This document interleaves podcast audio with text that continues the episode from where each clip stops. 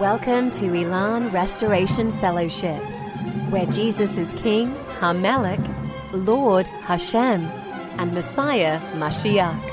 And now, Pastor and Rabbi Billy Elias. Shabbat Shalom, everybody, um, and welcome to this edition of our Shabbat devotional Kavanah. Um, over the last two weeks, we've done a little bit of a departure because we've been speaking about King James and his version of the Bible and how it's affected theology today. Now, um, my special guest Caroline um, is no is not with us today, um, so I'm going to be rolling this one solo. So, I think one of the things that if you've been listening to the series, and I really hope you have, if you haven't, they're all on the podcast, is that we've seen how politics and power had everything to do with the shaping of of of James um, when he was young, um, and James Stewart, and it was it's very interesting because as we looked at the women in the man's life and and the women that heavily influenced his outlook not only on theology but on righteousness and how he would rule or govern his people, we find it very interesting. You know, his dad, of course, we know was was um, murdered when he was just a boy. Um, his mom, Mary Queen of Scots, was taken captive when he was about one or two years old. He then went to he bounced around, um, never really knowing who his mother is. Um, Elizabeth the First Queen Elizabeth, um, the Virgin Queen of England, as she is known, although we know she was not so Virgin Queen of England, she basically tried to mentor him to become a big, um, a big influence in his life. And of course, then he was old enough to remember the reign of Mary Tudor, who we know as Bloody Mary, as both not only Mary um, before Elizabeth, but Elizabeth as well, and the great persecution of Catholicism within England. And when we really boil all this down, it, it goes back to Henry VIII with no male heir, wanting to divorce. The Catholic Church wouldn't give it to him because he was married to Catherine of Aragon, a very, um, uh, very devout Catholic Spaniard. Um, and in that moment, is when all of this really took shape and began to to give us the rise to the King James um, Bible, and of course the reign of King James the Sixth of Scotland, King James the First of England. And one of the big things that I, I, think it's important that we note is James never had a male role model in his life. Again, his father killed when he was younger. Um, his grandfather killed by Catherine of Aragon, who was Catholic, and his um, great grand well, I guess you would call him his great grandfather, however the case may be, um, with King Henry was a womanizer and obviously a um, egomaniac. Um, and that reign was just very infamous to say the least. But one of the things I think that has really influenced the outcome of the King James Bible and why there were things that changed was there were several things. First, the war on Catholicism. Um, remember that when Mary Tudor took the throne, she became the monarch of the English, the Church of England when she died and she gave reign over to Elizabeth I, she became the monarch and ruler of the Church of England. And then when she died and gave it over to King James VI of Scotland, who became King James I of England, he was now the head of the Church of England.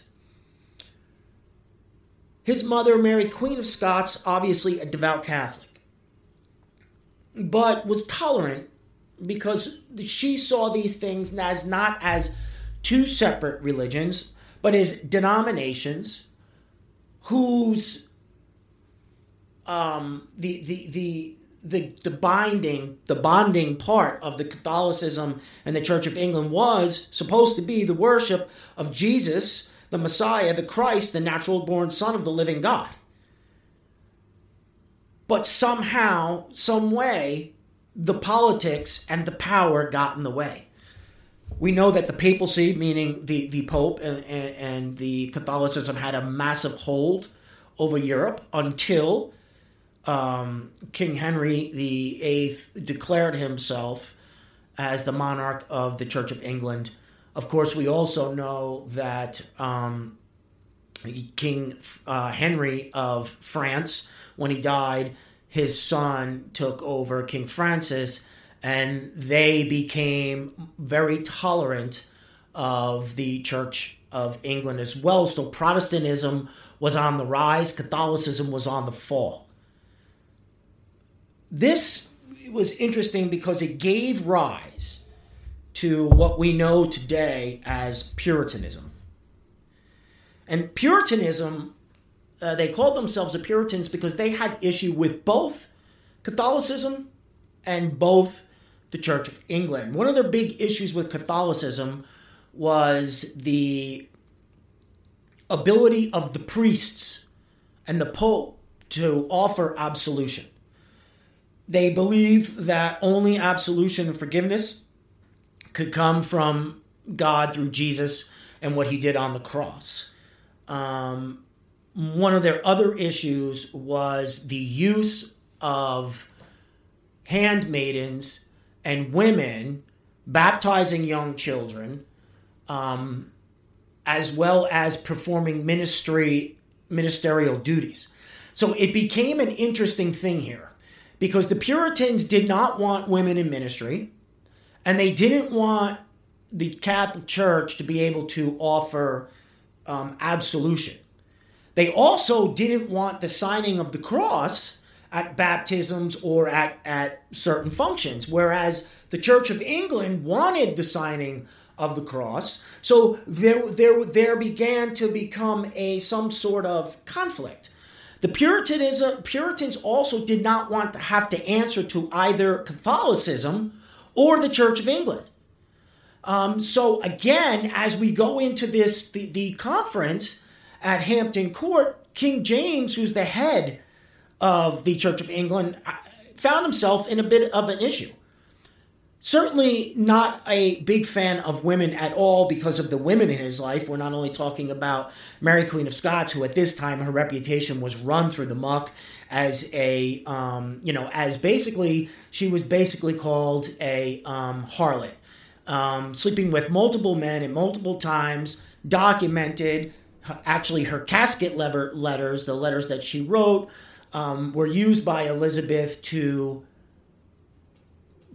find her guilty of trying to have Elizabeth killed, but in those letters, she wrote about her different lovers. Um, so this obviously had an effect. Then you had Elizabeth I, called the Virgin Queen of England because she she said she would not get married. However, she had multiple lovers as well. And then, of course, we had Mary Tudor, who just eviscerated Catholicism to the point, like we said before, she became known as Bloody Mary. So the women in his life were not um, role models, were not motherly at all. So we're talking about a young man that had no father, no male role model at all. And the women that were in his life, he didn't consider role models. Actually, I think he kind of disdained all of them for what had happened. He inherited a crown and he inherited a title of, of you know region over the the um, Church of England that was really under attack, and he I think he just wanted to be done with it. We know that yes, King James was married, and yes, he had children, but we also know that um, he was a sodomite. Um, that any kind of union he had with his wife was simply to bear children, that he kept time with men in the castle and he kept time with, you know, um, younger boys and men and all of this. So, um, you know, it's documented that he was um, a homosexual. And we also know that he did not like women. So when the Puritans came to him about, well, we don't want women to perform ministry, don't want women to have any kind of power within the church. We want women to stay in the home. We want women to help with births, but not have the ability to do um, uh, baptisms. We also don't want them involved in lay ministry at all. We want to be able to appoint our own ministers. We want to be able to appoint who we think can minister to these to these children and perform these deeds. One of the other things that came up with the Puritans was um, exile from the church.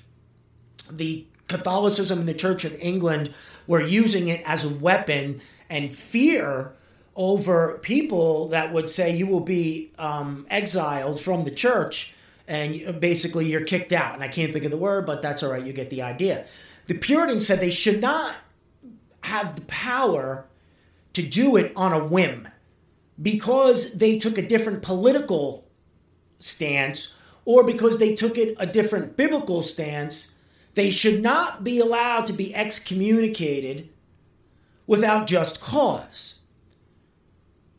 Puritans, of course, then said we need a way to be able to handle church discipline as biblically as possible. But we want to be able to do it ourselves without the Church of England, without Catholicism interfering. So all of these things are brought before the council. The Puritans had a document that they signed at 18 or 19 points that they wanted to um, drive home. And at the end of the day, what King James found himself doing was kind of rewriting certain things that were set in stone. One of the, the first things that we noticed is when he went to have his Bible, um, which was the authorized Bible of the Council of Hampton Court, which of course later became known as the King James Bible, but it was the authorized English version Bible. Um, one of the things that we first understood was that the Bible was translated out of Latin with the Old Testament and Greek out of the New. So immediately there were going to be issues. People have asked why didn't he want it translated out of Hebrew? Because not 50 years earlier, 100, I don't really know the timeline, there was a great Jewish persecution in England. And it was during this time that almost 300 Jewish men, women, and children were put to the sword um, for multiple reasons. Obviously, a lot of it had to do with economics and financial. Of course, the main reason was that they were the killers of Christ. So, throughout the history of the English Empire, not only through King Henry, but in King Henry's predecessors and those who preceded um, um, King Henry, and then obviously those who came after, um, they continued the persecution of the Jews throughout the land of England. The same thing had happened in France with persecution. So the Jews were viewed by Catholicism and now the Church of England as being Christ killers.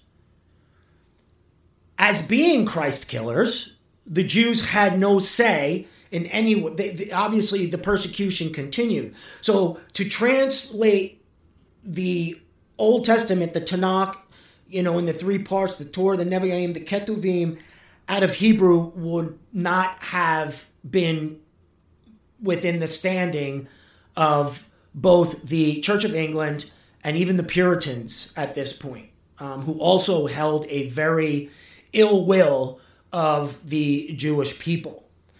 So, as a result, they decided they would translate it out of uh, Latin and they would translate the the parts of the um, New Testament out of Greek. Now, obviously, there were Eng- there were earlier translations that had both old and new, but the Church of England and the Puritans wanted one Bible.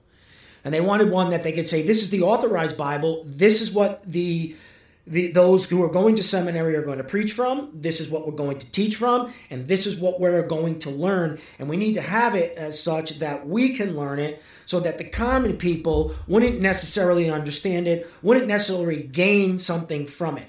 So what the, obviously the, the, what the Catholicism did was they had ended up doing their own Bible um, and added um, several several books that were not in the old or Old Testament or New Testament canon.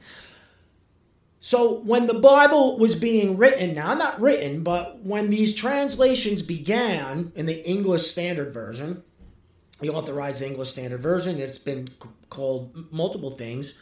One of the things we saw was the fact that there had to be changes.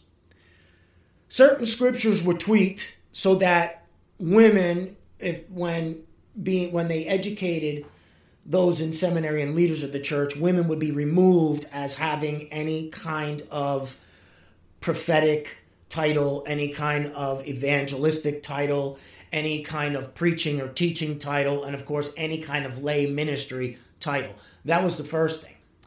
The second thing was a lot of Jewish words, terms, and feast days had to be removed because of the anti um, Semitism that was still very ripe in England at the time.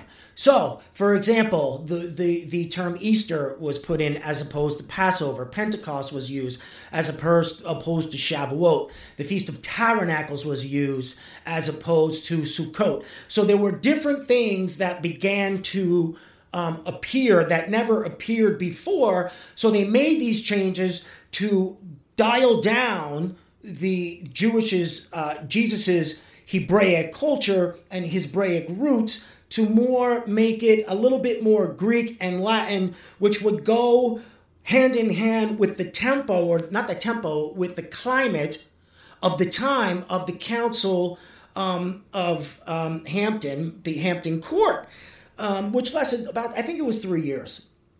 So, what we started to see was throughout this, James, now um, given to pride, became the first ruler of not only Scotland and England, but Ireland and Wales as well. So the complete British Empire needed to put himself and needed to put a stamp on who he was. So he took the most Hebraic epistle that appeared, which is the book of we know as the book of James. Now, the book of James was written by Jesus' brother Jacob, Yaakov. But what James did was he changed it. And he put his name and his stamp on that Bible, on, on that particular book. So, forevermore, in that particular book, he could say that I am who I am. So there's a lot that happened during the Council um, of Hampton Court, which will be our definitely our next episode. But I thought it was very important for us to understand why things happened in the Bible the way they did. And one of the biggest questions I get when we talk about these is well, why didn't he change the things about homosexuality? Well, because the Church of England opposed it. The Puritans certainly opposed it. Therefore, James was unable to be able to do anything about it because though he was the head of the church, that was something that would have had him removed from the throne. The commoners, the people, even some of the nobles, had they found out about James, James's, um, you know, his lust and his desire for men, would have certainly sent the empire, so to speak, the throne, into civil war. So he refrained from making any of those choices. But now we have a little bit more of understanding because as we've gone on and two, three hundred years later, there was such a strict stranglehold against women against the Jews that the truth behind much of the New Testament has been lost. And because of that, to this day, an anti-Semitic um, an anti-Semitic sentiment still exists in the church. So it's important for us to understand history and how politics and power directly affected the writing of the King James Version. So I hope you have enjoyed this as part number four, I believe. Um, I thank you so much for tuning in. And as always, the Lord bless you and keep you. The Lord cause his face to shine upon you, be gracious to you. The Lord turn his face towards you and give you shalom peace. You've been listening to Pastor Billy Elias. Pastor Billy is the founder and pastor of Elon Restoration Fellowship in Toms River, New Jersey. Join us again as Pastor Billy bridges the gap between the old and new covenants. And as always, may the Lord bless you with peace.